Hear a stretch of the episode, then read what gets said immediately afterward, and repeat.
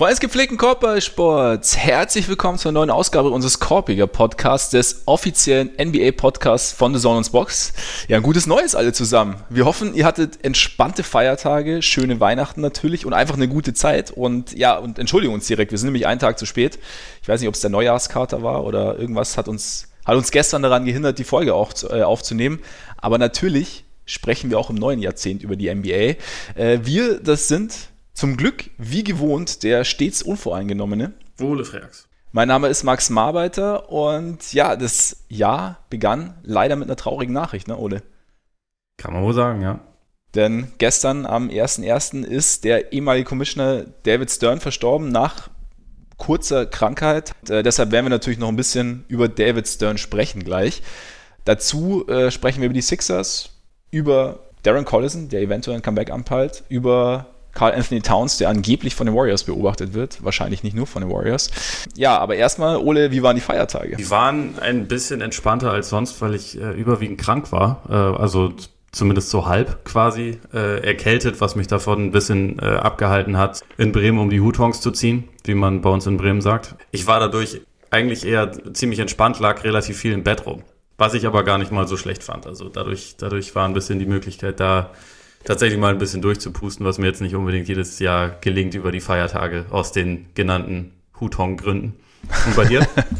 äh, ja, ähnlich, beziehungsweise bei ich war ich war ich war tatsächlich gesund, äh, aber bei uns äh, war ein beträchtlicher Teil der Familie krank. Das heißt, ich habe dieses Jahr muss oder durfte dann Kochpflichten übernehmen, komplett an Weihnachten, was aber natürlich äh, den den Spaßfaktor auch irgendwie erhöht hat. Und ansonsten die Wutongs oder wie heißt wie heißt? Hutongs mit H. Hutongs. Ich bin da schnell bei Wu-Tang natürlich. Ja, klar. Das ist auch immer wichtig. Es ist auf jeden Fall wichtig. Ich habe, also meistens, wenn ich in Bremen um die Wu-Tangs ziehe, dann, dann äh, repräsentiere ich trotzdem natürlich auch für Wu-Tang. Absolut, klar. muss man, muss man. Und da, apropos, mir ist an, an Silvester aufgefallen, äh, mal wieder, dass Tears einer der äh, am meisten unterschätzten Tracks ist von Wu-Tang. Sicherlich richtig. Also überragend. Den hab ich mir, ich, es, es, es ging um Lieblingstracks und dann habe ich eigentlich erst Mystery of Chessboxing angeführt und habe danach Tears gespielt und dachte mir eigentlich schon auch ganz weit vorne mit dabei. Also gut, so viel dazu, ja. Ist natürlich immer die Rückkehr bei uns natürlich dann auch immer relativ feuchtfröhlich. Ich habe jetzt gerade so einen leichten, leichten Halskratzer, aber es geht noch. Also ich weiß nicht, ich glaube, meine Stimme hört sich auch halbwegs solide an. Von daher können wir eigentlich auch relativ schnell mit dem privaten Käse aufhören und direkt einsteigen, aber natürlich nicht direkt ich einsteigen. Dich, ich möchte dich aber vorher, vorerst noch fragen, wenn du ja. die Kochpflichten übernommen hast, wie häufig gab es denn Tacos? Ich hab's äh, ziemlich äh, ziemlich verbockt. Ich habe nämlich tatsächlich sowohl Taco-Presse oder Tortilla-Presse als auch dieses leckere Maismehl vergessen. Entsprechend habe ich, also es gab tatsächlich Tortillas, aber ich habe dann halt die aus dem Supermarkt gekauft, Weizen-Tortillas, was natürlich dem äh, Taco-Connoisseur ähm, nicht so wahnsinnig zusagt. Aber es gab nämlich am zweiten Weihnachtsfeiertag Raclette. Und da gab's natürlich Salsa und da gab's auch eine marinierte Aubergine im Tortilla. Nicht unter schlecht. anderem. Unter anderem. Also Raclacos. So ähnlich. Oder Raclos. Raclos. Ja, es war auf jeden Fall, es war gut, es, es muss Tacos geben, aber ich habe jetzt die, jetzt habe ich die Tortilla-Presse wieder bei der Hand und am Wochenende wird es definitiv die richtige Variante geben, weil es ist auch schon wieder viel zu lang her eigentlich. Von daher. Ja. Und ja, wie kriege ich jetzt den Bogen zu Patreon? Keine Ahnung. Ich sag einfach Patreon, oder? Klar, also der Bogen wäre gewesen, damit du dir auch in Zukunft Tacos kaufen kannst, aber klar, also warum nicht? Stimmt, ja. Wäre gewesen. Hätte ich die mal vorher konsultiert für sowas. Nee, auf jeden Fall unsere Patreon-Seite natürlich. Vor dem Einstieg natürlich immer ganz, ganz wichtig. Über unsere Patreon-Seite, die ihr findet unter patreon.com slash korbigerpodcast und korbiger in dem Fall mit. So ist das. Da könnt ihr uns unterstützen, wenn ihr wollt, mit kleineren monatlichen Beiträgen und ihr bekommt da natürlich mittlerweile auch regelmäßig einen kleinen Bonus von uns in Form von Extrafolgen. Also wir haben unser Format Es war einmal auf dem Hartholz, bei dem wir uns, oder für das wir uns alte N B A-Spiele anschauen und da so ein bisschen nach Mythen graben und versuchen, Mythen entweder, naja, zu entmythifizieren, so ähnlich? Close enough. Close enough, oder? Oder äh, zu schauen, was denn wirklich so damals, damals passiert ist, was wir vergessen haben. Dazu haben wir fifteen Minutes or Less, bei dem wir und bei dem Format schauen wir uns oder widmen wir uns spontan größeren, kleineren Themen, die uns so äh, über die Nacht oder morgens auffallen. Und das bekommt exklusiv ihr als unsere Patreon-Freunde. Und damit können wir eigentlich starten, finde ich. Und ich finde, wir sollten Ehre wem Ehre gebührt mit David Stern starten. Also, wie gesagt, traurige Nachrichten zum Jahresstart, gestern verstorben. nachdem er am zwölften Dezember mit Hirnblut ins Krankenhaus, Krankenhaus eingeliefert wurde und eigentlich auch tatsächlich nur viereinhalb Jahre, nachdem er sein das Commissioner-Zepter sozusagen an Adam Silver abgegeben hat, dreißig Jahre, Jahre lang war David Stern N B A-Commissioner und hat in der Zeit die Liga eigentlich komplett umgekrempelt und eigentlich irgendwie auch die Liga zu dem mehr oder weniger gemacht, was sie heute ist, oder? Ja, und also sogar davor schon. Er hat ja vorher unter anderem jetzt bei dem, bei dem Fall von Connie Hawkins damals, der sich ja in die N B A äh, versucht hat zu klagen, da war, ähm, und also d- dann irgendwann auch reingekommen ist, war David Stern bereits als, als Anwalt involviert und hat mhm. dann einige Jahre auch schon als, als Berater für den, für den vorigen äh, Commissioner fungiert. Und dann hat er es übernommen und halt, klar, zu einem Zeitpunkt, der, sagen wir mal, günstig war, wenn man halt darauf schaut, welches Talent dann in die Liga gekommen ist. Also vierundachtzig, das ist äh, sein, der erste Draft, den er gemacht hat, war der mit Hakeem Barkley und Michael Jordan. Also nicht ganz unwichtig, aber er hat es dann halt und Sam für, Bowie natürlich nicht zu vergessen. und, und Sam Bowie, stimmt, den, den darf man nie vergessen. Ja. Ähm, und ja, über diese über diese dreißig Jahre hat er halt die Liga wirklich geprägt wie ähm, wie kein anderer Nicht-Sportler. Also ich glaube, in der Geschichte der Liga ist er der wichtigste, mit, mit Abstand der wichtigste Nicht-Sportler, den es gegeben hat, der gerade für diese Globalisierung des Sports, glaube ich, eine unglaublich wichtige Rolle eingenommen hat. Also er hat letztendlich das Dream Team ermöglicht. Er hat äh, die Fernseheinnahmen haben sich in seiner Zeit, wenn ich das vorhin richtig gelesen habe, vervierzigfacht. Also was, was ja auch einfach schon eine, also für sich spricht. Da, natürlich spielen da dann immer viele Faktoren mit rein, aber man kann, glaube ich, argumentieren, dass es in dieser ganzen Zeit wahrscheinlich keine bessere Figur hätte geben können, die diese, die diese Entwicklung begleitet hätte. Also weil er immer wieder wichtige Entwicklungen vorausgesehen hat, wichtiges, wichtiges dann vorangetrieben hat und halt auch auf seine Art und Weise seinen Willen immer wieder durchgesetzt hat. Ja, und er war irgendwie halt auch für alles offen. Ne? Also ich habe irgendwie bei einer Geschichte von Adrian Wojnarowski gelesen, dass er im, weiß nicht, Anfang der achtziger dann für, glaube ich, zweitausend Dollar oder so Highlight-Rechte nach Argentinien verkauft hat und damit halt, also so halt quasi den Markt geöffnet hat. Und da gab es irgendwie auch ein Zitat von Manu Ginobili, der dann erzählt hat, er hat damals irgendwie zum ersten Mal Michael Jordan gesehen, Larry Bird gesehen und so und hat das halt, hat das hat seine, seine Begeisterung nochmal zusätzlich geweckt. Und ja, also irgendwie, also klar, er hatte natürlich, das sagst du ja richtig, er hat ja dieses Riesentalent, aber er hat irgendwie auch gewusst, wie, wie er es am besten nutzen kann. Und er hat, was ich halt auch interessant finde, also er hat uns ja irgendwie Irgendwie hat er die Liga uns in Europa auch näher gebracht dadurch. Also ich meine, es gab dann ja Global Games et cetera. Und gleichzeitig hat er die Liga aber auch im Kopf irgendwie geöffnet, ne? So ein bisschen. Also es gab ja zum Beispiel, als Magic Johnson dann von seiner H I V-Infektion berichtet hat, hat auch Stern mit, oder hat, hat Johnson auch selber gesagt, dass Stern damit dafür gesorgt hat, dass er eben, also dass man so dieses, also dass man den Leuten so ein bisschen diese Angst nimmt dann irgendwie, dass, oder dass, dass Leute nicht denken, wenn sie Magic, dass sie sich anstecken, wenn sie Magic die Hand geben. Also er hat ihn dann beim All-Star-Game ja spielen lassen, kurz danach. Er hat ihn, er, er durfte fürs Dream-Team spielen, hat damit, ja, das Dream-Team war ja auch eben so dieses, also Basketball kannte man natürlich vorher weltweit, also es wird ja, wurde ja nicht nur in den U S A gespielt, aber halt die N B A ist durch diese ganzen Superstars eben irgendwie erstmal nach Europa gekommen, damals zweiundneunzig in Barcelona, und er hat Frauen wichtige Positionen verschafft in der Liga, hat damit irgendwie den Grundstein dafür gelegt, dass die Liga heute irgendwie so als, als progressivste der U S-Profiligen gilt. Und ich meine, natürlich ist Geld irgendwie da auch ein Faktor gewesen, also ist jetzt nicht alles reine Nächstenliebe gewesen, aber so diese, diese Offenheit zu sagen und halt eben auch zu anzuspornen, quasi so eigen, eigenes Denken auch nach außen zu transportieren und Meinungen zu vertreten, hat, finde ich, hat er schon, oder hat man jetzt so im Nachgang schon den Eindruck, dass er das eher gefördert hat, als unterdrückt hat.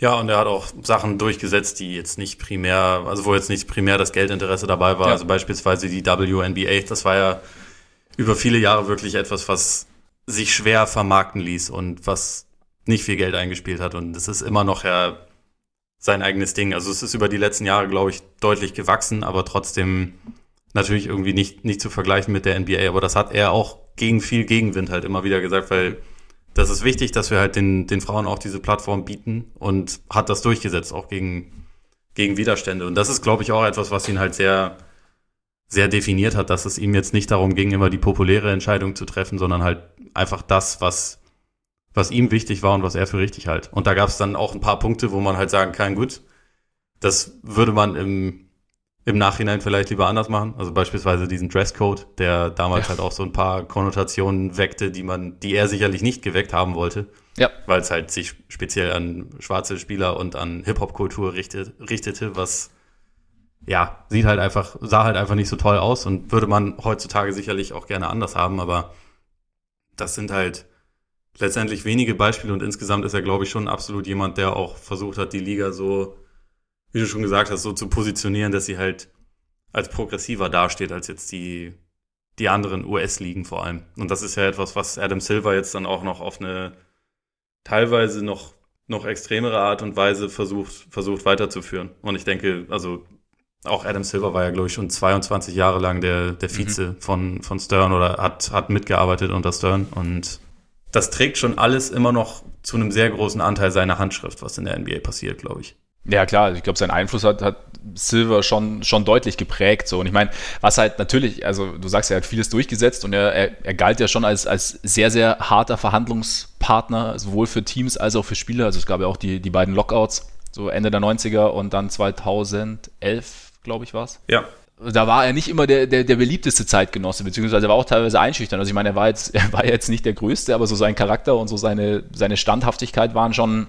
ja, teilweise irgendwie gefürchtet, glaube ich, in Anführungszeichen. Aber ja, also ich fand, was ich auch ganz interessant fand, so diese, auch eine Anekdote aus dem Walsh-Artikel, dass er eben, also wenn man immer so dieses, ja, nur Geld und hier, dass er damals, also als er noch Anwalt war in New York, dass er da irgendwie pro bono, also irgendwie ohne Honorar, beziehungsweise mit, mit stark reduziertem Honorar irgendwie einen Fall übernommen hat ähm, zur Mietdiskriminierung von, von dunkelhäutigen Bürgern und den Fall dann auch gewonnen hat. Also es war jetzt eben, also er hatte halt irgendwie diese Prinzipientreue quasi oder diese, der Gedanke, vielleicht auch gewisse Dinge bewirken zu wollen, glaube ich, war, der hat, der, der hat ihn quasi, war vorhanden und hat dann auch die N B A hinterher dann mitgeprägt. Irgendwo. Ja, es würde noch mehr ein Schuh draus werden, wenn er diesen Fall gegen Donald Sterling gewonnen hätte. So wie du es gerade sagst, ja. da, da ähm, werden bei mir dann ein paar Assoziationen geweckt, weil das ist natürlich dann etwa wieder ein eher dunkler Fleck, so in der, in der Geschichte von Stern, weil er auch damals dann mit dafür gesorgt hat, dass Sterling nach seinen ersten Verfehlungen, die ja wirklich angefangen haben, als Sterling gerade erst in der Liga war, ich glaube im zweiten Jahr, habe ich vor der vor dieser Saison ja eine größere Geschichte drüber gemacht. Ähm, da hat Stern schon auch mit dafür gesorgt, dass der halt weiter in der Liga blieb. Aber ich glaube, man, man muss auch gerade bei so einem Funktionär, der halt über dreißig Jahre lang das, das äh, Gesicht der Liga, man muss auch sagen, es, es wird dann nicht möglich sein, alles immer nur richtig zu machen. Ich glaube, dazu ist einfach auch dieser Posten zu komplex und zu, ja, zu wichtig. Und insgesamt denke ich halt, dass er trotzdem jemand war, der halt sehr seine Prinzipien hatte, diese, diese halt ziemlich, ziemlich eindrucksvoll und in den allermeisten Fällen auch recht erfolgreich vertreten hat. Und der, der halt auch einfach so ein Charakter war, ne? Also wenn man sich halt anschaut, wie er beispielsweise dann bei jedem Draft einfach nur auf die Bühne gegangen ist, sich die Boos angehört hat, teilweise noch seine, seine Ohren dann so aufgestellt hat, um irgendwie zu signalisieren, so, gebt mir mehr davon. Das war schon ein besonderer Typ. Auf jeden Fall. Und man, ich meine, man muss ja auch sagen, niemand macht alles richtig. Also es gibt keinen kein Menschen weltweit oder in der Geschichte, die alles richtig gemacht haben. Und außer natürlich, Michael Jordan. Außer der Michael hat noch Jordan. Nie einen Fehler gemacht in seinem Leben. Nein, nein, das stimmt, das stimmt. Den habe ich da, den habe ich vergessen. Wie, wie kann ich Michael Jordan vergessen? Wahnsinn eigentlich. Wahnsinn.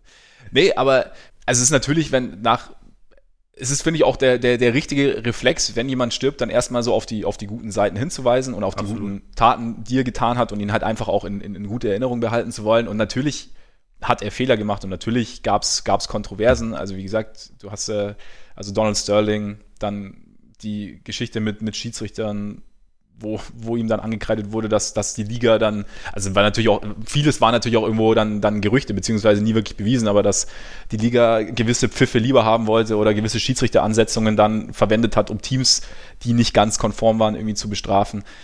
Es gab den, den Chris Paul Trade, den, den er damals, wo, bei dem die Liga ein Veto eingere- äh, eingelegt hat, was aber auch natürlich die Liga damals als de facto, naja, in Anführungszeichen Besitzerin der Hornets ja auch machen durfte. Also das Du kennst dich da ein bisschen besser aus wahrscheinlich als ich. Aber ja, also es ist halt, es gehört dazu irgendwo, dass, dass, dass Fehler gemacht werden, dass man auch nicht mit allem übereinstimmt. Aber ähm, ich finde, wie gesagt, also jetzt ist er hat erstmal die Zeit irgendwie, das nicht zu vergessen, aber auf das Positive irgendwie hinzuweisen. Absolut. Also es ist eine, eine sehr prägende Figur, die definitiv fehlen wird. Auf jeden Fall. Auf jeden Fall. Ich habe auch eine ganz interessante, ich weiß gar nicht mehr, habe ich auf Twitter gelesen, dass Der, der Vorschlag sollte dieses Mid-Season-Tournament kommen, über das wir noch gar nicht gesprochen haben. Kommt vielleicht irgendwann noch, wenn es dann mal... Wenn es soweit ist. Wenn es soweit ist, reden wir auch mal drüber. Nee, ganz kurz, hast, hast, du eine, hast du eine Meinung dazu? Zu, zu der ganzen Geschichte, ich finde ich finde den Ansatz jetzt nicht falsch. Also klar ist es natürlich jetzt, im ersten Moment ist, ist noch nicht hundert Prozent klar, wie man die ganze Geschichte anstellen will, auch wie man die, die Spieler und Teams dazu bewegen will, da irgendwie ihren, naja, ihr Bestmöglichstes quasi rauszuholen. Aber ähm, ich glaube, ich finde ich find den Ansatz gut, dass man sich überlegt, was man Neues machen kann, um Also ich, ich sehe jetzt nicht wirklich den Punkt, wie du die Belastung reduzierst, wenn du ein Turnier startest und gleichzeitig die Spiele nur um, ich weiß gar nicht, was war es, was wurden diskutiert, wie viele Spiele es waren, das ist, glaube ich, sechs Spiele weniger oder so? Ich weiß gar nicht mehr oder genau. Sogar nur vier. Oder ich nur vier. Gerade nicht so, die, die, die Feiertage waren, waren lang. Ja, genau, also es ist halt nicht so wahnsinnig viel. Von daher weiß ich jetzt nicht, ob die Belastung reduziert wird, aber einfach um ein bisschen, bisschen mehr Interesse oder die, die das, das Interesse an der Regular Season oder generell an der Zeit zwischen, sagen wir, Mitte Dezember und Ende Januar irgendwie ein bisschen zu erhöhen. Und da finde ich finde ich es durchaus begrüßenswert, dass man das macht. Auch so diese dieses diese Play-in-Turniere dann am Ende der Saison finde ich nicht schlecht. Also wie gesagt, über die Einzelheiten muss man sprechen, aber ich meine, wir sind ja oft dabei, wenn irgendwas Neues vorgestellt wird, dann heißt es immer so, ah nee, eigentlich nicht und irgendwie, auch wenn, wenn uns das Alte nicht gefällt. Aber ich finde den, ich finde den Ansatz, dass man drüber spricht und dass man intensiv drüber spricht und dass man unterschiedliche Ideen bespricht und jetzt auch mal quasi alles erstmal auf den Tisch legt. Also ich meine, das ist ja sowieso die Frage, was dann am Ende wirklich komplett durchkommt und bei wem dann wirklich auch, oder bei, bei welcher Idee oder bei welchen Ideen alle, alle Besitzer dann auch wirklich zustimmen.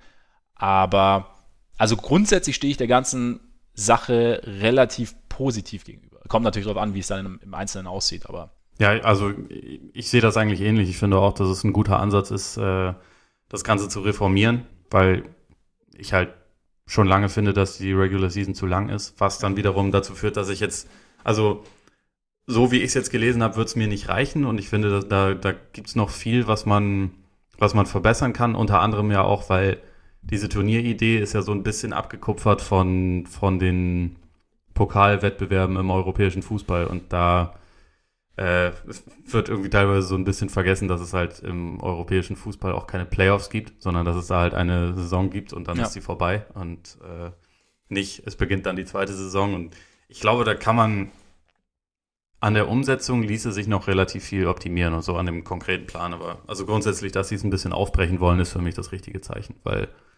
da, es gibt da relativ viel, was man, was man verändern kann, finde ich. Sehe ich ähnlich. Wie gesagt, ich hoffe einfach so, dass man dann vielleicht irgendwie noch dazu übergeht, wenn dieses Turnier dann irgendwie, wenn man es so etablieren kann, dass da wirklich ein Mehrwert und ein großes Interesse entsteht, dass man dann die, die, die Spiele der Regular Season vielleicht zusätzlich noch, noch reduzieren kann. Also das einfach so dadurch, dass du, dass du wenige Spiele hast, die viel bedeuten, dass das so ein bisschen den, den, den Verlust der Masse irgendwie ausgleichen kann. Aber mal sehen, aber wie. Ja, in die äh, Richtung sollte es gehen. Ja. Auf jeden Fall. Und deshalb, also wie, weshalb ich drauf komme, weil ich immer bei Twitter irgendjemand vorgeschlagen hat, dass man dann doch, wenn dieses Turnier eben käme, dass man dann die Larry O'Brien Trophy bei diesem Turnier vergibt und äh, der Champion die David Stern Trophy bekommt. Was, was hältst du davon? In dem Fall wäre es in Ordnung. Grundsätzlich finde ich aber, dass man diese Sachen eher nach Spielern und nicht nach Funktionären benennen sollte. Also beispielsweise, mhm. dass es, dass die Championship Trophy, die Larry, Larry O'Brien Trophy heißt. Finde ich nicht so toll. Das gefällt mir mit dem Finals-M V P, halt mit dem Bill Russell Finals-M V P ja. wesentlich besser eigentlich. Absolut, absolut. Es wäre halt jetzt natürlich in der Tradition der Liga, also Larry O'Brien als ehemaliger Commissioner quasi und dann würde das ja funktionieren. Ja. Mit, mit David Stern. Aber ja, nee, klar. Also ich meine, die Spieler sind, also müsste eigentlich ganz klar Michael Jordan Trophy heißen. Da sind wir uns, glaube ich, einig. Selbstverständlich. Nein, aber, nee, ich verstehe den Punkt. Bob Cousy. Nein, nein. Äh. nee, wenn, war doch Kirk, Kirk Heinrich natürlich. Also wenn, wenn das äh, Jumpman-Logo nicht so halt eh schon viel zu teuer und wertvoll wäre, wäre ich auch eigentlich dafür, dass man das zum N B A-Logo macht, aber gut. Jerry West ist auch cool als Logo. Auf jeden Fall. So, so ein bisschen Abwechslung. Jumpman-Logo ist ja sowieso omnipräsent quasi. Jetzt natürlich auch mit Luka Doncic, der Das finde ich übrigens relativ geil, dass da jetzt äh, mehrere Leute gesigned wurden, also auch Herr äh, Tatum, mhm. die halt noch nicht auf der Welt waren, als Jordan seine letzten Bulls-Spiele gemacht hat. Das ist, ja.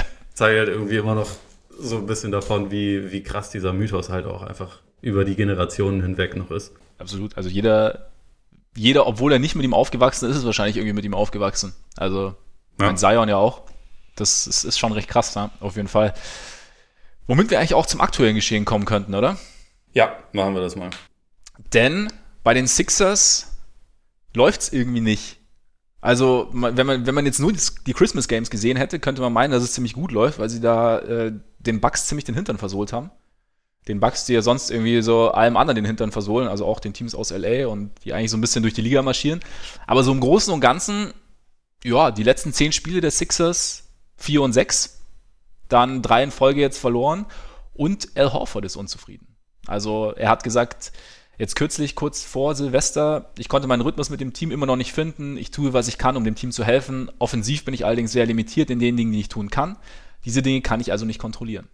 Klingt, als hätte da, als, als strebe da jemand zumindest leise Veränderungen an. Ja, so. Spielerisch, nicht, nicht teamtechnisch, kein Trade jetzt. Ja, vor allem, man muss halt dazu sagen, Al Horford ist eigentlich so der geborene Diplomat. Ja. Der hat in seiner Karriere, glaube ich, selten jemals irgendwas Kritisches über irgendjemanden gesagt, ohne, ohne das dann irgendwie vierhundert Mal noch zu, zu disqualifizieren mit, ja, aber es ist ja auch eine schwierige Situation oder was auch immer. Das, das hier waren schon, also für seine Verhältnisse wirklich ziemlich klare Ansagen.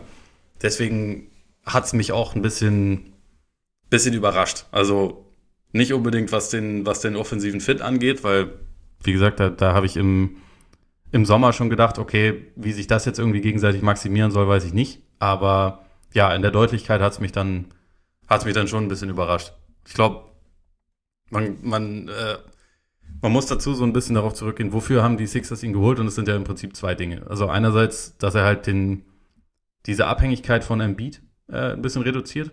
Und das muss man sagen, macht er gut. Also diese die Rolle als Embiid-Backup macht er gut. Wenn er drauf ist und Embiid nicht drauf ist, haben die Sixers ein Net-Rating von jetzt plus sechs Komma zwei. Er macht, glaube ich, ungefähr achtzehn Punkte im Schnitt dann, wenn, wenn Embiid nicht mhm. dabei ist und, und spielt eigentlich eine ganz gute Rolle.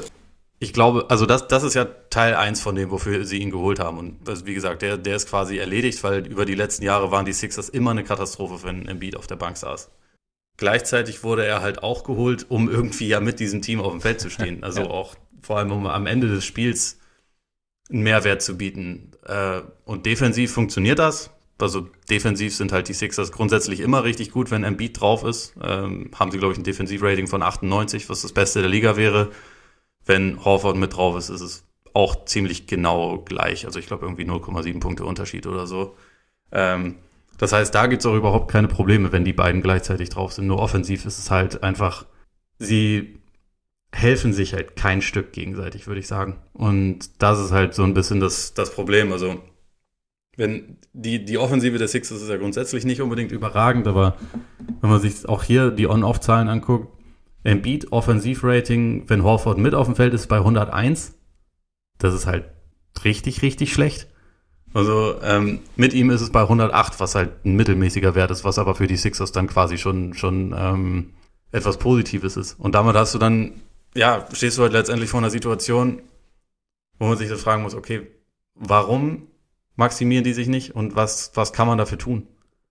Und das, also, das, das ist halt so ein bisschen das Problem, was ich halt im Sommer schon gesehen habe. Also eigentlich füllt ja Horford mit dem, was er kann, nicht unbedingt die, den primären Bedarf, den die Sixers haben. Und die Sachen, die ihn irgendwie besonders machen, die sind da gar nicht so gefragt. Deswegen, also offensiv. Und deswegen, ja, wie löst man das? Die Frage scheint sich Brad Brown auch zu stellen und scheint irgendwie noch zu keiner, keiner großen Antwort gekommen zu sein. Also ich meine, wenn man, also wenn du jetzt auch nur mal die, die Stats von Horford anschaust, also ich meine, er spielt ja, glaube ich, was das angeht, mit die schlechteste Saison seiner Karriere bis jetzt, also bei zwölf Komma sechs Punkten, glaube ich, oder gut zwölf Punkten, sechs Komma sechs Rebounds, knapp vier Assists, sechsundvierzig Prozent von, äh, aus dem Feld und, und vierunddreißig Prozent von draußen ungefähr. Und jetzt, er untermauert quasi seine Aussagen mit seinen Statistiken oder umgekehrt. Also es ist so, es Es ist, es ist halt tatsächlich schwierig. Ich meine, wir hatten ja, wir haben ja schon mal über die Sixers gesprochen vor ein paar Wochen und da war Horford, glaube ich, derjenige, der die meisten Dreier genommen hat bei den Sixers.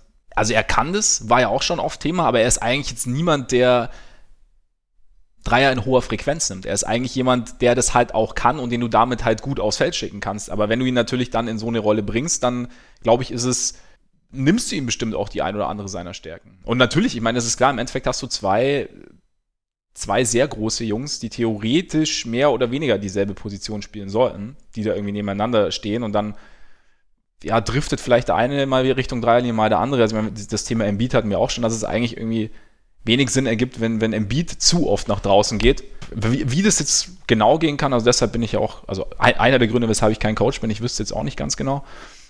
Aber ich meine, ich bin mal gespannt. Du hast ja gesagt, es, es geht, geht ohne Embiid. Ich, ich weiß gar nicht, wie die, die Siegstatistik ist, glaube ich, nicht so mega gut ohne Embiid.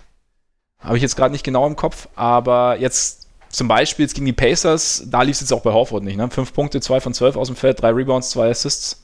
Und generell. Ja, er hatte auch in, in den letzten Wochen ja wirklich einige Spiele, wo er dann nicht mal zweistellig geschafft hat. Ja. Was jetzt für Horford an sich kein, kein Schocker ist, weil er halt einfach kein, kein Scorer ist. Aber wenn der Impact auch sonst nicht da ist, ist halt dann irgendwann relativ problematisch. Ja, und das ist, glaube ich, so ein Punkt, der, der auch allgemein irgendwie den Sixers momentan so ein bisschen angreift. Also gegen die, gegen die Pacers sah es ja auch so ein bisschen so, also waren sie ja mit, zwischenzeitlich mit sechsunddreißig hinten und es war irgendwie. Ja, es fehlte, wie es so schön heißt, irgendwie das Feuer und halt eben auch, auch bei Horford, der ja eigentlich auch dazu da ist, irgendwie so eine gewisse, ja, so eine gewisse Kultur zu etablieren, einfach weil er, wie du sagst, jemand ist, der A, diplomatisch ist, der aber B, halt auch einfach so ein, so ein, so ein, so ein Vorzeigeprofi in Anführungszeichen ist, der, der vorangeht, der jetzt nicht irgendwie groß reden muss, der jetzt wenig auf, auf, ja, sein, auf Äußerliches gibt, sondern halt einfach da eine, eine, eine gewisse, eine gewisse Be- Beispielrolle einnehmen kann. Und das scheint ja momentan allgemein bei den Sixers einfach relativ problematisch zu sein, weil sie haben halt, sie haben halt Spiele drin gegen die Bucks, wo sie aussehen wie, ja, vielleicht wie das beste Team der Liga, wo, wo ja auch ein, einer der Punkte geklappt hat, den wir ja auch gesprochen haben, eben, dass, dass Giannis deutlich eingebremst wird. Also ich meine, ich habe ich hab Giannis selten so, ja, jetzt nicht verzweifelt gesehen, aber so, so ein bisschen hilflos gesehen. Also du hast halt natürlich, also ja. gegen Embiid direkt, ging natürlich, ging natürlich sehr, sehr wenig. Aber du hast eben, gleichzeitig hast du halt einen, einen, einen Horford da, der halt in Boston als einer der Defender galt, die, die, die Giannis am besten irgendwie, ja, einschränken können in seinen Möglichkeiten. Ja, der das auch sehr gut gemacht hat. Also das hat, in Sachen Giannis hat es ein bisschen an, halt an die Playoffs gegen Toronto, die mhm. letzten vier Spiele erinnert, wo halt Kawhi diese Aufgabe übernommen hat und in dem Spiel war es vor allem Embiid, aber grundsätzlich sahen die Sixers da halt unglaublich gut aus und wirklich wie das Team, was im Osten nicht das Konstanteste ist, weil das wissen wir, dass sie das nicht sind, aber vielleicht das mit dem höchsten Ceiling. Was allerdings natürlich auch damit zu tun hatte, in dem Spiel haben sie einundzwanzig von vierundvierzig ja. Dreiern getroffen. Das löst dann alle Probleme, die sie normalerweise offensiv haben. Ne? Also wenn, wenn der Wurf so, so fällt, selbst, selbst Embiid hat da die Hälfte seiner Dreier getroffen, was nicht so oft vorkommt. Harris hat, glaube ich, fünf von sieben gehabt. Korkmaz von der Bank noch vier von fünf oder so versenkt. Das ist halt... Wenn das so läuft, dann kann und wird Philly vermutlich jeden schlagen. Wenn es nicht so läuft, dann hat man halt das Problem, gut, Embiid wäre am besten relativ viel, zumindest in Korbnähe aktiv. Horford sollte eigentlich so ein bisschen in den Zwischenräumen sein. Dazu hast du dann, also muss aber in dem System dann meistens halt an der Dreierlinie stehen und auf Catch-and-Shoot-Möglichkeiten warten. Ist selten in, in Pick-and-Rolls irgendwie involviert. Dazu hast du noch Simmons, der in einem Halbfeld-Set halt gerne mal einfach am Dunkerspot ist, was dann auch nochmal jemand ist, der irgendwie in direkter Korbnähe ist und nicht wahnsinnig viel halt mit dem Ball anfangen kann. Und dann, ja, sieht's halt häufiger mal ein bisschen clunky aus. Und also, ich glaube, das ist auch so ein bisschen dieser Faktor, so mit Pick and Rolls und diesem grundsätzlichen Involviertsein, was Horford eher meinte, weil wir haben mal geschaut, so, weil er, er ja sagt, er ist irgendwie offensiv limitiert mit dem, was er machen muss. So seine, er nimmt mehr Würfe, als er die letzten beiden Jahre in Boston genommen hat, beispielsweise. Aber da war er halt irgendwie komplett anders noch aktiv. Also mit, mit, äh, mit Handoffs haben, hat mhm. mehr Pick and, Pick and Rolls als Rollman, haben ihn halt irgendwie involviert. Und das ist halt etwas, was die Sixers noch nicht wirklich geschafft haben und wo ich mich aber auch nach wie vor schwer, schwer tue, irgendwie zu sehen, wie jetzt die perfekte Lösung wäre. Weil eigentlich den Spieler auch Horford brauchst du nicht zwingend, wenn du halt diese anderen defensiven und offensiven Komponenten im Team schon hast. Also eigentlich ist er jemand, der so quasi so ein bisschen der Anker der Defense sein kann, aber die Sixers haben vielleicht den besten Defensivanker der Liga bereits und der ist halt nicht Horford, sondern ist halt Embiid, wenn der motiviert ist. Und deswegen ist halt immer die Frage und deswegen gibt's ja jetzt auch schon diverse Gerüchte von wegen, was kann man denn für Horford bekommen? Ähm, Ich habe da die etwas, meiner Meinung nach, relativ sinnlose Idee gesehen, dass man ja ihn für McCollum traden könnte, was sportlich zwar Sinn machen würde, wo aber gleichzeitig äh, die Blazers, glaube ich, keinen jungen, also relativ jungen, achtundzwanzigjährigen McCollum für einen Horford abgeben, der jetzt gerade wahrscheinlich die schlechteste Saison seiner Karriere spielt und einen neuen Vierjahresvertrag unterschrieben hat. an, an dessen Ende er entweder sechsunddreißig oder siebenunddreißig Jahre alt sein wird. Also sportlich wird es zwar kurzfristig wahrscheinlich helfen, aber wo kommen die Blazers dann kurzfristig in dieser Saison hin? Auf den achten Playoff-Platz? Yay. Ja, genau. Und dann bist du, nächstes Jahr hast du dann, kommen Nurkic zurück, kommt Zach Collins zurück, wahrscheinlich schon im Laufe dieser Saison. Und ja, im Endeffekt hast du ja dann eine ähnliche Thematik wie, wie in wie jetzt in, in, in Philly, dass es halt schon, also Horford nice to have ist, aber dass du ihn jetzt nicht zwingend brauchst und dafür dann eben deinen, deinen zweitbesten Scorer und dann deinen zweitbesten, deine zweitbeste Offensivwaffe abzugeben, ist, ist glaube ich, ist, weiß ich, ob es so sinnvoll ist. Und, und ich meine, es ist, ist, ist glaube ich, auch ein entscheidender Punkt. Also ich meine, wir reden jetzt darüber, dass, dass Horford momentan halt nicht so funktioniert und wir reden darüber, dass, dass, wie du sagst, die Sixers brauchen ihn jetzt nicht zwingend und sie bräuchten aber was anderes. Also ich meine, im Endeffekt, die, die Verhandlungsbasis ist jetzt nicht, nicht wahnsinnig gut. Also dass du da wirklich das bekommst, was du, also zumindest in der Theorie, wer weiß, was dann am Ende dabei rauskommt, aber dass du wirklich das bekommst, was du wirklich brauchst und da nicht eventuell noch mit irgendwas anderem draufzahlen musst, mit dem du nicht unbedingt draufzahlen möchtest. Und da ist halt klar, da kann man jetzt natürlich die Frage stellen, ob es, ich meine, die Verpflichtung, okay, will ich jetzt mal nicht grundsätzlich in Frage stellen, aber ob es halt sinnvoll ist, halt so einen langen Vertrag zu geben. Was wahrscheinlich aber natürlich auch Grundvoraussetzung war, dass die Verpflichtung überhaupt, fun- überhaupt funktioniert hat.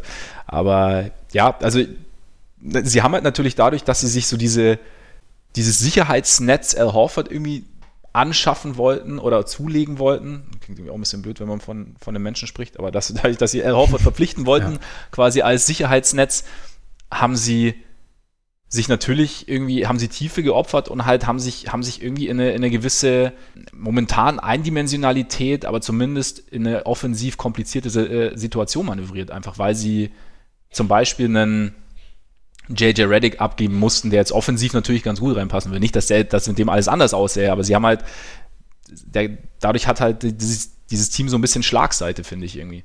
Ja, also zumal jetzt im Moment ja dann auch noch äh, Thibault für eine Weile ausfällt, der für mich eine absolut positive Überraschung ist, aber ansonsten kommt da auch wirklich einfach von der Bank und so auf dem Flügel nicht wahnsinnig viel nach und deswegen, ich glaube, es ist halt, sie haben halt bewusst diesen sehr eigenen Ansatz gewählt, von ja. wegen, wir sind, wir sind riesig und äh, verlassen uns darauf. Und ich will auch gar nicht sagen, dass das nicht funktionieren kann, weil ich glaube, nee, wir nee. haben schon gesehen, dass es auch auf dem höchsten Level funktionieren kann, weil einfach die Defense so ein, so ein Riesenpotenzial hat. Gleichzeitig, man hätte schon gerne irgendwie noch ein bisschen mehr offensiven Plan, glaube ich. Und das ist einfach etwas, wo ich dann nicht weiß, hat das damit zu tun, dass Brad Brown nicht die richtigen Ideen hat oder sie nicht richtig vermitteln kann, hat es damit zu tun, dass bei gewissen Spielern die Ernsthaftigkeit manchmal fehlt, also das dann insbesondere bei, bei Embiid natürlich, ähm, oder einfach, dass das Personal nicht perfekt zusammenpasst. Und im, Ideal, im Idealfall würde noch ein bisschen mehr von der Bank nachkommen. Ich weiß nicht, ich, ich hätte mir jetzt nach, nach heutigen Vorstellungen den Kader wahrscheinlich ein bisschen anders zusammengebaut, aber ich will auch nicht zu kritisch sein, weil trotzdem sind halt die Sixers irgendwie so gut, dass sie im Zweifelsfall ja. durchaus die Finals erreichen können. Deswegen weiß ich jetzt auch nicht, wie viel ich dann davon halte, zu sagen, oh ja, Horford muss weg, lass uns irgendwie zwei, ja. zwei drei Wings bekommen, Harris auf die vier ziehen und wir spielen ein bisschen normaler. Vielleicht reicht's auch, wenn die Sixers einfach schauen, ob sie auf dem Buyout-Markt halt noch irgendwie äh, den einen oder anderen Wing bekommen, auch wenn man da natürlich dazu sagen muss, die Lakers wollen diese Wings auch alle haben und die Clippers wahrscheinlich auch, weil alle sie einfach aus Wings. Prinzip alle Wings haben wollen, ja. die es gibt. Und so die Sixers werden dann nicht ohne Konkurrenz unterwegs sein. Ist immer ein guter Ansatz, erstmal keine Wings ver- zu verpflichten und dann aber alle haben zu wollen, die noch irgendwie so abfallen. Ja, ich glaube auch, dass das manchmal so ein bisschen mehr als, also ein bisschen zu sehr als austauschbar angesehen wird, was ja. so, was gute Wings angeht. Da, da sind die Celtics halt so ein bisschen der Gegenentwurf dazu, die einfach nur Wings haben. diese, diese Wings sind aber alle ziemlich gut und ja. werden vor allem immer besser. Und eigentlich hätten sie jetzt potenziell drei All-Stars. Stand jetzt, würde ich sagen, wären, wären gerechtfertigt und naja, aber egal, so was, die, was die Sixers angeht, ich, ich bin mir bei ihnen irgendwie immer noch nicht ganz sicher, weil ich so, ich, man sieht von ihnen Spiele, wo man denkt, okay, das ist das beste Team, vielleicht sogar das Team, was, was Meister werden sollte und dann gibt es Spiele, wo man denkt, ja, aber die werden nie über zwei Monate lang die Konzentration hoch genug halten und genug Würfe treffen, damit das irgendwie funktioniert auf dem höchsten Niveau in in äh, mindestens drei schwierigen Serien nacheinander. Die erste Runde kann man ja in, im Osten manchmal ein bisschen ausblenden, aber es sei denn, sie treffen auch auf die Bulls, dann wird es natürlich hart. dann wird es natürlich hart. Und ich meine, im Moment sind sie nur auf Platz sechs, ne? Also das wäre dann in, in Runde eins Miami. Das ist auch kein, kein leichter Gegner, definitiv nicht. Nee, vor allem auch einer, der irgendwie halt physisch so ein bisschen dagegenhalten kann auch, ne? Ja. Aber nee, aber du hast auf jeden Fall... Also Wobei eigentlich nur, also dann, dann gibt es halt auch die Duelle, wo, wo Philly gegen Miami spielt und äh, Embiid Adebayo, der in dieser Saison einer der besten Center und ich glaube der zweitbeste Center im Osten ist, ihn eigentlich herspielt. Also ich glaube Embiid... Es gibt dieses Szenario. Ja, und das ist genau, das ist halt ein ganz entscheidender Punkt, finde ich. Also du hast halt, also wie du sagst, du, wir haben ja schon teilweise gesehen, wie hoch das, das Ceiling der Sixers sein kann und deswegen... Ja, finde ich auch, ergibt es eigentlich wenig Sinn, das jetzt komplett alles in Frage zu stellen. Es ist jetzt halt irgendwie so ein bisschen, wir wissen halt alle nicht, ob sie es dann wirklich konstant liefern können. Ich meine, klar, das, das, das Spiel gegen die Bucks war wirklich ein Extrembeispiel, weil diese so viele Dreier halt bei einem Team, das eigentlich jetzt nicht die, die herausragenden Shooter hat, relativ, ja, wahrscheinlich jetzt nicht in, in so großer Regelmäßigkeit fallen dürften, dass es dann, dass man sich komplett drauf verlassen kann, sagen wir es mal so. Aber da, also ich glaube schon, dass, dass die Sixers, wenn es jetzt drauf ankommt, sich Und, und sie halt komplett ihr das abrufen, was, was sie theoretisch abrufen können, dass sie dann wirklich jedem Probleme bereiten können oder auch Probleme bereiten würden. Es ist halt jetzt so, ich habe jetzt auch gelesen, sie sind halt einfach so ein Team, das spielt, als hätten sie einen On-Switch, aber halt ein Team, das eigentlich noch nicht bewiesen hat, dass sie diesen On-Switch wirklich haben. Und ich glaube, das ist, also da, als ich es gelesen habe, habe ich gedacht, ja, irgendwie, und das ist vielleicht auch so dieses, dieses Fragezeichen, dass wir dann einfach noch haben, wir, also wie, wie gesagt, es, man sieht es phasenweise, aber es ist dann so, es ist halt momentan noch die Frage, ist es, ist es denn dann wirklich jederzeit gewollt oder ist es dann teilweise auch ein bisschen Zufall, dass es jetzt eben alles so zusammenkommt, dass es, dass es jetzt wirklich passt? Also können Sie, wie bewusst können Sie denn diesen Schalter, Schalter nutzen? Ja, witzigerweise habe ich genau das letztes Jahr über die Celtics geschrieben. Jetzt kann man natürlich fragen, lag doch immer alles an Al Horford? Es war gar nicht Kyrie Irving, ne? In Wirklichkeit ja. nie, de, nie die ja. äh, Schuld gewesen. Ja, das kann sein. Ich meine, ja auch jetzt, kleiner Stinkstiefel Stiefel Al Horford, ne? Jetzt schon, schon am, am Meckern. Also immer nur am öffentlich pöbeln. Ja, das, ja. das kann kein Zufall sein. Nee, nee also da, das, das ist ein ganz klares Muster zu erkennen. I'm watching you. Ja. Ja, nee, und ich meine, aber ja, ich mein, jetzt Josh Richardson hat ja jetzt auch gesagt, dass das so ein bisschen, ja, so diese, diese Eigenverantwortlichkeit oder äh, so im Lockerroom fehlt. Also, dass es sich halt so anfühlt, als, als ging sie halt raus und ja, um, um Basketball zu spielen so ein bisschen, aber dass sie sich nicht komplett reinhängen immer. Und ich meine, das sind schon so ein paar, so ein paar Anzeichen. Und teilweise hat man auch, also ich meine, es gegen die Pacers, das war ja, da ging ja eigentlich gar nichts zusammen. Und ich meine, wir haben ja das Thema, dass das dass Oladipo raus ist, das wissen wir ja. Aber ich meine, Brockton hat, glaube ich, auch nur acht Minuten gespielt. Also und, und, und sie waren halt eigentlich ab, ab dem zweiten Viertel komplett chancenlos. Und das ist dann halt, und es, und es sah halt auch lasch aus, dass sie dann irgendwelche Backdoor-Cuts zugelassen haben. Also wo, wo dann kurz mal, weiß ich nicht, kleines Nickerchen gehalten wurde. Und klar fragt man sich dann, okay, ist es, ist es wirklich so, dass sie, dass sie halt um ihre Stärke wissen? Und wissen, okay, wenn es drauf ankommt, machen wir das? Oder ist es halt irgendwie so ein der berühmte Schlendrian, der, der zu oft einen Kehr hält und der dann aber halt auch nicht immer auszutreiben ist. Also es ist momentan noch schwer einzuschätzen, finde ich. Ja, also in, in der Hinsicht sind halt die Pacers auch ziemlich ein Gegenentwurf, weil das so ein Team ist, was nicht dieses kranke Talent hat, sich aber halt auch eigentlich nie eine, eine Nachtpause erlebt, äh, erlaubt quasi. Und die Sixers kommt natürlich auch hinzu, dass irgendwie so die beiden Gesichter des Teams zwei junge Stars sind, wo sich einfach seit Jahren äh, sich die Leute über mal Effort, mal ähm, Wurfauswahl, mal fehlende Arbeit am Wurf quasi beschweren. Ich glaube, das verstärkt diesen Eindruck dann teilweise auch noch. Aber ja, ich ich ich werde auch nicht so richtig schlau aus ihnen, muss ich sagen. Nee, also ich glaube, wir müssen aber ein bisschen abwarten. Also mein Ben, Ben Simmons ist ja dann auch nochmal ein Thema für sich, weil können wir uns vielleicht auch nochmal noch mal gesondert anschauen. Ja, ich, also wie gesagt, ich bin sehr gespannt, wie sich das noch entwickelt, ob sie da irgendwie noch Möglichkeiten finden, die Dinge konstant besser zusammenzufügen irgendwie. Ich meine, vielleicht, weiß ich nicht, würde Darren Collison helfen? Grundsätzlich ja, wenn man bedenkt, dass Trey Burke äh, öfter mal Crunchtime spielen muss. Da wäre Darren Collison schon die bessere Variante. Da wäre Darren Collison die bessere Schätze Variante. Schätze ich mal. Also ja. Wir haben ihn jetzt zwar eine Weile nicht gesehen, aber... Zumindest, zumindest nach den letzten Eindrücken. Also ich meine, wir haben ja auch mit Darren Collison eigentlich nicht mehr wirklich gerechnet, ne, weil er hat ja... Im Sommer ist er ja zurückgetreten, um sich den Missionarsaufgaben eines Mormonen zu widmen, glaube ich, war so. Zeugen Jehovas. Zeugen Jehovas, ah ja, stimmt. Ja, Mormon, stimmt, ja, Zeugen Jehovas, Entschuldigung. Genau, und also das ist die offizielle Variante. Es gibt natürlich auch Stimmen, die sagen, dass er der Unterschrift bei den Bulls ein bisschen zu nahe kam und dann gesagt hat, also dann, dann doch lieber nicht. Ja. Aber ja, an dieser Stelle übrigens eine kurze Auszeit, würde ich, würde ich sagen. Oh, okay. Moment. Kommt jetzt übrigens nicht spontan, also es war geplant. Das hast du, du hast ja schon gemerkt, wie ich das gerade aufgebaut habe. Ja, ja, klar, wenn das so wie aus der Pistole geschossen kommt. Ja. Zwei Minuten oder? Äh, dreißig Sekunden reichen. Ich möchte, ich möchte eigentlich nur kurz, kurz, okay. kurz etwas feststellen. Auf geht's. Und zwar äh, Lauri Markkanen im Dezember, im Dezember. einundfünfzig Prozent aus dem Feld, zweiundvierzig Prozent von draußen, achtzehn Punkte in vierzehn Spielen. Der Mann hat seinen Shooting-Slump hinter sich gelassen, was uns natürlich alle sehr freut. Der Impact ist immer noch ein bisschen zu klein, leider, glaube ich. Ich glaube, er spielt trotzdem immer noch nur minimal mehr als in seiner Rookie-Saison. Das ist natürlich, wenn das dein, irgendwann einer deiner Franchise-Player sein sollte, kann man sich überlegen, ob das so sinnvoll ist, aber da vielleicht erst krabbeln, dann laufen, wahrscheinlich.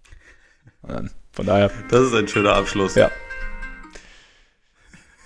Und erst krabbeln, dann laufen, ja. finde ich, find ich immer gut. Auf jeden gerade, Fall. Gerade in Bezug auf so einen zwei Meter vierzehn Menschen. Genau, genau. Der eigentlich ganz, ganz gut laufen könnte. Naja, egal. Aber damit zurück zu Darren Collison. Also es gab, wie gesagt, es gab die Meldung von Woj und Shams. Also damit ist es eigentlich auch relativ verbrieft. Und, aber die Sixers werden es wahrscheinlich nicht, weil es, es wird, also diese Meldung beinhaltete nicht nur eventuell Comeback-Pläne im Februar, sondern auch relativ klare Ziele. Und zwar äh, kann es eigentlich nur, wenn es wirklich stimmt, das Staples Center sein. Also entweder Lakers oder Clippers. Ja. Was hältst du immer von so klaren Vorstellungen? Also ich meine, das ist natürlich jetzt so, okay, du hast halt die Lakers, eins der besten Teams der Liga, die Clippers, eins der besten Teams der Liga, zwei der großen Favoriten und jetzt komme ich nochmal zurück, um da zu spielen. Was hältst du mal so von solchen Meldungen? Naja, also in dem Fall, man weiß ja, woher es kommt, und zwar vom Agenten. Der wird halt kommuniziert bekommen haben, gut, das könnte ich mir vorstellen. Ich glaube, Collison, wenn ich mich jetzt nicht komplett irre täusche, ja, kommt aus Kalifornien. Hat dann da wahrscheinlich Bock drauf und er ist ja in einer Situation, wo es halt höchstwahrscheinlich um einen Minimalvertrag gehen wird. Und dann, dann kann man schon mal, finde ich, sagen, was die Präferenzen sind. Letztendlich spielt es ja keine Rolle. Wenn er ein schlechter Spieler wäre oder die Lakers oder Clippers sagen würden, hm, der hatte vor drei Jahren einen Fall von häuslicher Gewalt, den wollen wir nicht im Team haben, dann, ähm, dann wäre es ja eine andere Geschichte. Ja. Aber tatsächlich ist es ja so, die letzten Eindrücke von ihm waren, dass er ein ziemlich ziemlich guter, solider Point Guard ist, dass er, glaube ich, gerade bei den Lakers halt sofort ein Upgrade wäre gegenüber den Leuten, die da sind. Und dann kann man seine Wünsche formulieren. Also, weiß nicht, muss man nicht geil finden, aber in dem Fall stören tut's mich jetzt auch nicht. Ja. Ich habe immer den, bei mir ist immer der erste Reflex, dass ich mich dann ärgere, so okay, jetzt halt kommen dann so die, die, die klassischen Assoziationen wie Ring-Chasing oder jetzt die Großen bekommen noch so, also quasi ohne großen Aufwand bekommen sie noch einen dazu, den sie ganz gut brauchen können, aber im Endeffekt, ja, wie du sagst, also ich meine, ja, er, er bringt gewisse Stärken mit, die diese Teams brauchen können. Und es ist im Endeffekt ist es auch einfach also sein Leben. Und ich meine, er hat sich entschieden, erstmal zurückzutreten, hat jetzt vielleicht einfach nochmal Lust, Basketball zu spielen und sieht dann irgendwie eine Möglichkeit, da auch nochmal was zu erreichen. Und dann, also warum nicht? Also ich meine, es ist ja auch nicht gesagt, dass es dann wirklich passiert, aber ähm, wahrscheinlich würden wir es am Ende alle ähnlich machen, wenn wir, wenn wir in einer ähnlichen Situation wären. Und ich finde eben auch, dass er, dass er gar nicht schlecht reinpassen würde. Also gerade so als, als, wenn du jetzt die Lakers anschaust, so als Floor-Stretcher, der, der noch ein bisschen, bisschen Playmaking mitbringt, der auch den, ich weiß gar nicht, Catch-and-Shoot hat er doch über vierzig Prozent getroffen, noch für die Pacers, war es nicht so? Genau, also er hatte vor, vor zwei Jahren, hatte er, glaube ich, sogar mal die höchste Dreierquote von allen Spielern, die mhm. qualifiziert waren, also mit, mit äh, siebenundvierzig Prozent, was schon ein Riesen-Upgrade war, weil er jetzt zu Beginn seiner Karriere nicht unbedingt bekannt war als Shooter, aber hat sich über die Jahre halt wirklich in der Hinsicht sehr, sehr positiv entwickelt und ist halt als Catch-and-Shoot Spieler tatsächlich wesentlich gefährlicher als jetzt ein Rondo, der ja im Moment auch sehr gut seine Dreier trifft, der aber halt dabei auch immer noch nicht wirklich ernst genommen wird. Und mhm. ein Collison wird halt eher ernst genommen und dadurch bekommst du sofort mehr Platz. Und dadurch, ja, das, das wäre halt etwas, was, was den Lakers jetzt sehr, sehr weiterhelfen würde. Absolut. Also ich meine, die, die Kollegen James und Davis, je mehr Platz sie haben, desto besser für die Lakers. Und gleichzeitig, also ich meine, Playmaking ist ja auch immer so eine Sache, wenn du noch jemanden hast, der zumindest einen soliden Point Guard geben kann, hilft dir nur. Und gut, bei den Clippers selbes Thema. Also gerade Playmaking haben wir ja bei den Clippers irgendwie, dass da halt die Fragezeichen dahinter stehen, weil sie jetzt eigentlich relativ wenige klassische Playmaker haben und, und, und klar ist jetzt Collison jetzt nicht einer der Top-Top-Point Guards, aber zumindest halt ein solider bis guter Offensiv-Point Guard und dann hast du vielleicht, kannst du vielleicht sogar die Möglichkeit dann zwischen ihm und Beverly so ein bisschen zu variieren und dem Gegner dann irgendwie auch unterschiedliche ja, Stärken anzubieten sozusagen, ne? Ja, habe ich auch erst gedacht und dann gleichzeitig bei den, bei den Clippers wäre er für mich halt irgendwie schon fast ein reiner Luxus, weil eigentlich haben sie relativ viel von dem bringt. Ähm, der Al Horford der Clippers quasi. sozusagen. Nur, dass er halt nicht so also nicht diese Ansprüche hat, aber ich glaube, wenn er eine große Rolle haben will, dann geht er zu den Lakers. Bei den ja. Clippers, die haben halt, sie haben ja im Prinzip schon ein Platoon mit Beverly und Lou Williams, der der wichtigste Mann von der Bank äh, bleiben wird, zusammen mit, mit Montrezl Harrell. Und da, klar, Collison bringt noch ein bisschen andere Komponente, ist vor allem defensiv solider als Williams, aber wie oft man die beiden dann wirklich gleichzeitig auf dem Feld hätte, wüsste ich nicht. Mhm. Und ich bin bei den Clippers eh der Meinung, dass es halt, klar, das, es könnte ein bisschen mehr Playmaking drin sein, aber gerade in engen Playoff-Serien weiß ich sowieso, dass es eigentlich ganz gut funktioniert, wenn man halt Kawhi den Ball relativ viel in die Hand gibt und er er Entscheidungen trifft und man dazu halt dann noch diese, diese Waffe hat mit, mit Williams und Harrell. Deswegen würde ich das gar nicht zwingend priorisieren. Also ich glaube, was, worüber man eher noch vielleicht nachdenken könnte bei den Clippers, ich, ich glaube, ein zusätzlicher Big würde ich, äh, würde ich als ein kleines bisschen wichtiger einschätzen, wobei ich grundsätzlich auch immer noch der Meinung bin, dass die Clippers das einzige Team sind, was nicht zwingend noch wen braucht. Also für mich ist das immer noch der, der kompletteste Kader, den es gibt, mit, ja. den, mit den wenigsten Schwachstellen und deswegen Ähm, würde ich jetzt in dem Fall auch eher quasi hoffen darauf, dass er zu den Lakers geht, weil es, glaube ich, dieses Duell noch ein bisschen, bisschen mehr auf eine Ebene bringen würde. Ja, vielleicht wäre wär einer der wichtigsten Punkte für die Clippers zu schauen, dass er nicht zu den Lakers geht. Das kann sein. Also, halt ich meine, d- das Thema Iguodala gibt es ja auch immer noch, ne? Also wo, ja. wo auch angeblich diese beiden Teams die präferierten Destinationen sind, wobei man da dazu sagen muss, ist ja eigentlich scheißegal, was die Destina- also die präferierte Destination ist, weil im Moment sitzt halt Iguodala bei Memphis und die wollen ihn traden. Aber rechnen wir mal damit, dass es bis zur Deadline nicht passiert, womit ich ehrlich gesagt rechne, dann wird es halt wahrscheinlich trotzdem Buyout geben und dann geht der zu einem der L A-Teams. Und auch da, natürlich können die Clippers ihn auch theoretisch ganz gut gebrauchen, weil es ist immer noch ein fähiger Mensch auf dem Flügel, der verteidigen kann, der, der Pässe spielen kann, aber gleichzeitig würde man auch damit den Lakers halt einen nehmen, der jemanden wie Paul George oder Kawhi Leonard verteidigt. Und das ist halt, mhm. das ist dann für die Clippers natürlich auch ein relativ großer Ansatz, weil sie horten ja ein bisschen diese Spieler. Unter anderem dafür, dass die, dass die Lakers sie nicht bekommen. Ich meine, bei, bei Iguodala wäre natürlich auch ein Homecoming nach, nach, nach Philly nicht uninteressant, theoretisch, oder? Also für ihn vielleicht anscheinend nicht, aber habe ich mir jetzt gerade gedacht. Ich fände es sportlich auch spannend, ja.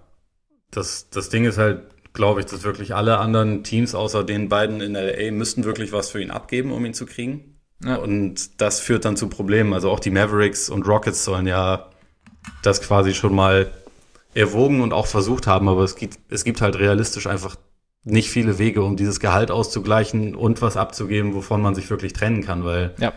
das Ding ist ja, das ist dann ein halbes Jahr und dann beendet er wahrscheinlich seine Karriere. Und es ist nicht mal ein halbes Jahr, sondern eher noch ein bisschen weniger. Und man hat keine Ahnung, wie gut er dann ist. Und das, das, genau, ja. Und deswegen so als, als Buyout-Spieler fürs Minimum verpflichtest du so jemanden natürlich. Also nimmst du mit Kusshand, weil es ja einfach ein Bonus ist. Aber wenn man dafür richtig was investieren muss, ist es halt ein bisschen problematischer. Nee, absolut. Also da, dafür ist wahrscheinlich das Risiko zu hoch. Ich meine, die, die, die Mavs-Story haben wir auch schon mal ausführlicher besprochen, als, als es um mögliche Trade-Szenarien ging vor ein paar Wochen. Und ja, ich bin mal gespannt. Ich meine, im Endeffekt alles sind es ja momentan eh alles noch Gerüchte. Also es ist jetzt natürlich noch nichts fix und ähm, wir, wir sind, also momentan Gerüchte, läuft ja ganz gut, ne? Wir sind auch um ein anderes Gerücht reicher, nämlich einerseits, dass ähm, Karl-Anton Städte in den Zwillingsstädten nicht so glücklich ist und ähm, und gleichzeitig, dass sich die, die Golden State Warriors diese Geschichte ganz genau anschauen. Selbstverständlich. Und die, und die Knicks auch, das war sogar noch zwei Tage davor, glaube ich, dass ja. die grundsätzlich Interesse hatten, was ich für eine der besten Nichtmeldungen aller Zeiten halte. Ja, auf, auf jeden Fall. Ja gut, ich meine, sie könnten natürlich ähm, Marcus Morris, Bobby Portis und weiß ich nicht, Kevin Knox oder so anbieten. Ja, und irgendwie ein, eine, eine M S G-Aktie oder so. Das genau, genau. Kein Problem. Hat der Garden noch einen zusätzlichen Nutzen quasi. Nicht ja. nur, weil alle da spielen wollen, sondern auch so. Also ich nee, breake an dieser Stelle übrigens die News, dass auch die ähm, Chicago Bulls den Monitor anhaben, was, was, äh, was Karl-Anton Städte angeht. Die Die Celtics aus Boston äh, haben, haben die Sensoren aufgestellt. Der, die Städte sind quasi auch auf dem Radar von O K C. Das ist, ja, es, es zieht sich, glaube ich, quer durch die Liga. Also ich glaube, ja. je, jeder guckt da ganz gerne mal hin. Die, die Wünschelroute der Lakers hat auch schon angeschlagen. Ja. Ähm, ich, ich versuche noch weitere blöde Formulierungen zu finden. Der Satellit, der in Orlando Magic ist ausgerichtet. Sportmann schon in Richtung Karl-Anton Städte. In Houston wurde schon mal eine Rakete Richtung Minnesota gestartet, um ihn abzuholen. Ja, genau. Also mhm. ich, ich glaube, ich glaube, wir haben die, die grundsätzliche Aussage verstanden. Ja. Äh, ja. Äh, grundsätzlich, Karl Anthony Towns ist ganz gut, ne? Ja. Solider Mann. Hat jetzt allerdings mit seinen Wolves die dreizehn der letzten fünfzehn Spiele, glaube ich, verloren. Ja. Und deshalb irgendwie nach, nach gutem Saisonstart, nachdem auch Andrew Wiggins irgendwie sich, sich gesteigert hatte, sind die Wolves jetzt irgendwie wieder so ein bisschen, das heißt ein bisschen ziemlich auf, auf dem Boden der Tatsachen einkommen. Also ich meine, Towns war zuletzt auch raus mit Knieproblemen. Und natürlich schaut man sich die Situation an. Ich meine, erschwerend kommt halt hinzu, dass er im Sommer achtzehn einen Supermax unterschrieben hat, der ihn bis dreiundzwanzig, vierundzwanzig bindet. Jo. Das heißt, so wirklich Druck haben die Wolves jetzt eigentlich nicht. Nee, und das, also trotz einer sportlich jetzt schäbigen Situation. Also ich war am Anfang der Saison eigentlich mal zeitweise relativ optimistisch, wo ich sie auch einige Male halt intensiver habe spielen sehen, wo, wo sich so posit- positive Tendenzen gezeigt haben. Dann gab es jetzt halt äh, einige Verletzungen. Die Unerfahrenheit des Kaders ist relativ groß. Die, die ähm, fehlende Balance im Kader sowieso. Also sie haben jetzt zuletzt häufig ohne Point Guard gespielt, was ja. schwierig ist. Kann man in Phoenix nachfragen. Die haben das genau. über die letzten Jahre auch öfter mal ausprobiert. Es ist nicht ideal und trotzdem insgesamt geht es meiner Meinung nach schon eher in die richtige Richtung unter Ryan Saunders, der halt in diesem Sommer diese, diese Five-Out-Offense installiert hat, die Towns mehr maximieren soll. Das klappte zu Beginn der Saison wesentlich besser als mittlerweile, wo halt dann doch immer mal wieder so ein bisschen das Spiel an ihm vorbeiläuft, was aber auch wirklich, glaube ich, damit zu tun hat, dass es halt diesen Point Guard und diesen Organisator nicht gibt. Und ich glaube, also das, das ist ja auch aus Minnesota zu lesen, dass halt auch das Front Office um Gerson Rosas und, und Saunders Towns sehr offen kommunizieren, hey, wir wissen, dass der Kader noch nicht so austariert ist, wie der sein muss. Das ist unsere Priorität für die nächsten Jahre. Glaub an uns, wir kriegen das dann schon irgendwie hin. Und da ist dann halt die Frage, hat Towns halt diese Geduld, weil es ist jetzt auch schon Jahr fünf, es riecht danach, dass es wieder nicht für die Playoffs reichen wird, auch wenn sie aktuell trotz dieser krassen Negativserie nur zwei, zwei Siege hinter Platz acht sind, was echt mhm. irgendwie, wenn man bedenkt, dass wir hier über die Western Conference reden, ist das schon irgendwie, finde ich, relativ faszinierend. Ja. Also auch, dass die Spurs, nachdem wir neulich alle den Abgesang auf sie angestimmt haben, jetzt wieder auf dem Playoff-Platz stehen, ist halt auch, ist auch weird ja, und einer, einer etwas komischen Conference geschuldet. Ja, ich meine, zumindest das Over werden sie wahrscheinlich nicht erreichen. Ja, ich glaube, stimmt. stimmt. Das, das kann man wahrscheinlich festhalten. Ähm, Was mich wieder zu einem kleinen Tanz verleitet. Selbstverständlich. Ja, also man könnte es ganz gut verstehen, wenn Towns aktuell unglücklich ist, was ja auch quasi das Zitat war aus diesem The Athletic-Artikel, dass halt ja. Quellen besagen, Towns ist ein bisschen unglücklich in Minnesota. Kann ich verstehen. Ist auch Winter gerade in Minnesota auch nicht so einfach immer. Eben. Und es ist das fünfte Jahr. Sie waren einmal in den Playoffs. Diese Saison kann man aber wahrscheinlich auch nicht unbedingt als glücklich bezeichnen, wenn man sich halt anschaut, was, was äh, Jimmy Butler dann vor allem, vor allem im Sommer drauf äh, veranstaltet hat. Also, dass das nicht ideal zusammenpasste, ist wahrscheinlich einfach so. Und dann muss man bilanzieren, okay, bisher war es jetzt nicht die erfolgreichste Zeit, die er hatte. Deswegen, natürlich muss jedes Team, was irgendwie jemals gut sein möchte, so jemanden dann im Auge behalten und, und quasi auf dem Radar behalten. Aber man sollte halt auch, gerade vor allem jetzt, wenn man anfängt, irgendwelche vollkommen wilden Trade-Szenarien durchzuspielen und so und die Maschine anzuwerfen, sollte man halt immer bedenken, der hat noch viereinhalb Jahre Vertrag, ist jung und offensiv eins, einer der, einer der fünf besten Spieler der Liga vielleicht, also potenziell. Und äh, insgesamt halt wahrscheinlich schon relativ nah am Top-Ten-Status. Es gibt kaum ein wertvolleres Asset in der N B A als ihn. Und es gibt aktuell wenig bis überhaupt gar keinen Grund, ihn irgendwie abzugeben. Deswegen haben die, haben die Wolves da jetzt zumindest unmittelbar noch nicht den größten Druck. Aber es ist halt einfach die, die Natur der äh, Geschichte, dass sie sich ja in den nächsten ein, zwei Jahren langsam ein bisschen steigern sollte. Weil dann kann es sonst natürlich irgendwann ein akutes Thema werden. Jetzt müsste, da, müsste er schon sich quasi eine Scheibe von Jimmy Butler abschneiden und auch anfangen zu randalieren, damit da irgendwas jemals passieren würde. Und selbst dann würden sie es wahrscheinlich nicht machen. Und das kann ich mir bei ihm irgendwie auch nicht so gut vorstellen, weil, also klar ist, in der, also ich, klar bist du in so einer, wenn du mal in so eine Negativspirale, was die Ergebnisse und wahrscheinlich auch das Spielerische angeht, kommst, bist du nicht glücklich und, und, und möchtest die Situation verändern, aber man muss ja auch die, die, die Gesamtsituation in Minnesota so ein bisschen betrachten. Also ich meine, es gab eben dieses Jahr nach dem Jimmy Butler Trade Tom Thibodeau kam und sie wollten da relativ schnell dann, hat man die Möglichkeit gesehen, irgendwie Erfolg zu haben und dann eben mal wieder in die Playoffs zu kommen und dann vielleicht auch weiterzukommen und hat dann gedacht, du hast mit Jimmy Butler, mit Wiggins und vor allem mit Towns eben hast du schon Teile beisammen, mit denen du eventuell auch mal ein bisschen weiterkommen kannst und dann haben sie, gab es ja das Jeff Teague-Signing und es war dann halt einfach so ein bisschen, man hat es vielleicht einfach da in dem Zuge so ein bisschen, bisschen überstürzt einfach und hat dann eben nicht wirklich geschaut, okay, was passt denn zu Towns? Und jetzt bist du aber halt an dem Punkt, jetzt hast du mit, mit Ryan Saunders jemanden, der oder einen Coach, der eine Idee installiert hat, die zumindest am Anfang funktioniert hat, die auch von der Grundidee irgendwie Sinn ergibt. Und das Front Office scheint sich auch so auszurichten, dass sie das Team eben so bauen können, dass es zu Towns passt. Das war jetzt vielleicht den Sommer noch nicht unbedingt möglich, aber wenn jetzt Jeff Teagues Vertrag ausläuft, wenn dann so ein paar, paar Gehälter dann irgendwie nicht mehr, nicht mehr in den Büchern sind, dann geht da vielleicht auch schon ein bisschen mehr. Und vielleicht, da könnte ich mir schon auch vorstellen, gerade auch mit Blick auf diesen längeren Vertrag, dass er diese, diese Realität schon, schon auch sieht und dass er, dass er, wenn man ihm das richtig erklärt, und du hast ja auch gesagt, dass sie eben mit ihm sprechen und sagen so, hey, wir wissen schon, wo es halt hakt und wir arbeiten dran, dass man ihm so noch ein bisschen, bisschen Geduld quasi abbringen kann. Und dann muss man halt mal sehen. Und ich meine, ja, ich meine, Trade-Szenarien, wir haben ja jetzt die, diese großen Trades gehabt im Sommer mit, mit Davis und George und was da alles so gewechselt ist und was auch an Picks dafür notwendig war. Also dann ist halt die Frage, so gerade wenn wir uns jetzt halt die Warriors anschauen, also ich meine, sie haben jetzt natürlich, sind an dem Punkt, an dem sie relativ schlecht sind, damit wahrscheinlich im Sommer relativ hoch picken werden, haben D'Angelo Russell, was natürlich schon eine leichte Ironie wäre, wenn man jetzt Russell gegen Towns traden mhm. würde, aber es reicht halt nicht. Also ich meine, das ist ja... Ja, ich glaube, aktuell reicht es ehrlich gesagt bei keinem Team, oder? Nee, eben. Also, wenn man sich halt anguckt, wie viel, wie viel die Clippers für Paul George abgeben mussten. Genau. Für Towns müsstest du im Prinzip wesentlich mehr noch abgeben. Und wer hat mehr als das? Also, das, ja. das wird halt grundsätzlich schon relativ schwierig.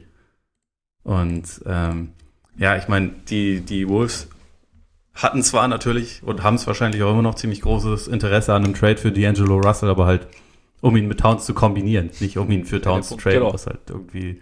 Zumal die beiden auch einfach sehr, sehr gute Freunde sind. Und es ja diese, äh, vor der Saison gab es ja diese geile Cover-Story vom Slam Magazine mit den beiden und Devin Booker, wo sie halt mhm. gesagt haben, ja, wir spielen irgendwann zusammen. Und das war nicht die Frage ob, sondern, das, sondern nur wo. Tun sie definitiv irgendwann. Ich kann es mir jetzt dann auch eher nicht vorstellen, dass die Wolves dann sagen, ja, Mensch, wir hätten gerne D'Angelo. Also macht da einfach überhaupt keinen Sinn. Nee. Ich glaube, ich glaube trotzdem kann man halt beide Teams jetzt erstmal... Wir sind im Auge behalten. Ich glaube, die Wolves, wenn sie halt die jetzige Situation sehen und sehen, okay, wir sind, auch wenn es aktuell völlig verheerend läuft, sind wir nur zwei Siege vom Playoff-Platz entfernt. Vielleicht holen wir uns ja doch einen von diesen Point Guards, die es ja in dieser N B A gibt und äh, versuchen irgendwie nochmal einen kleinen Angriff zu starten. Ich glaube, also das würde mir eigentlich bei ihnen jetzt besser gefallen, als dass sie sich hier mhm. irgendwie dann komplett in Panik bringen lassen, weil im Prinzip, wie gesagt, finde ich, finde ich die Richtung nicht unbedingt falsch, die sie eingeschlagen haben in dieser Saison.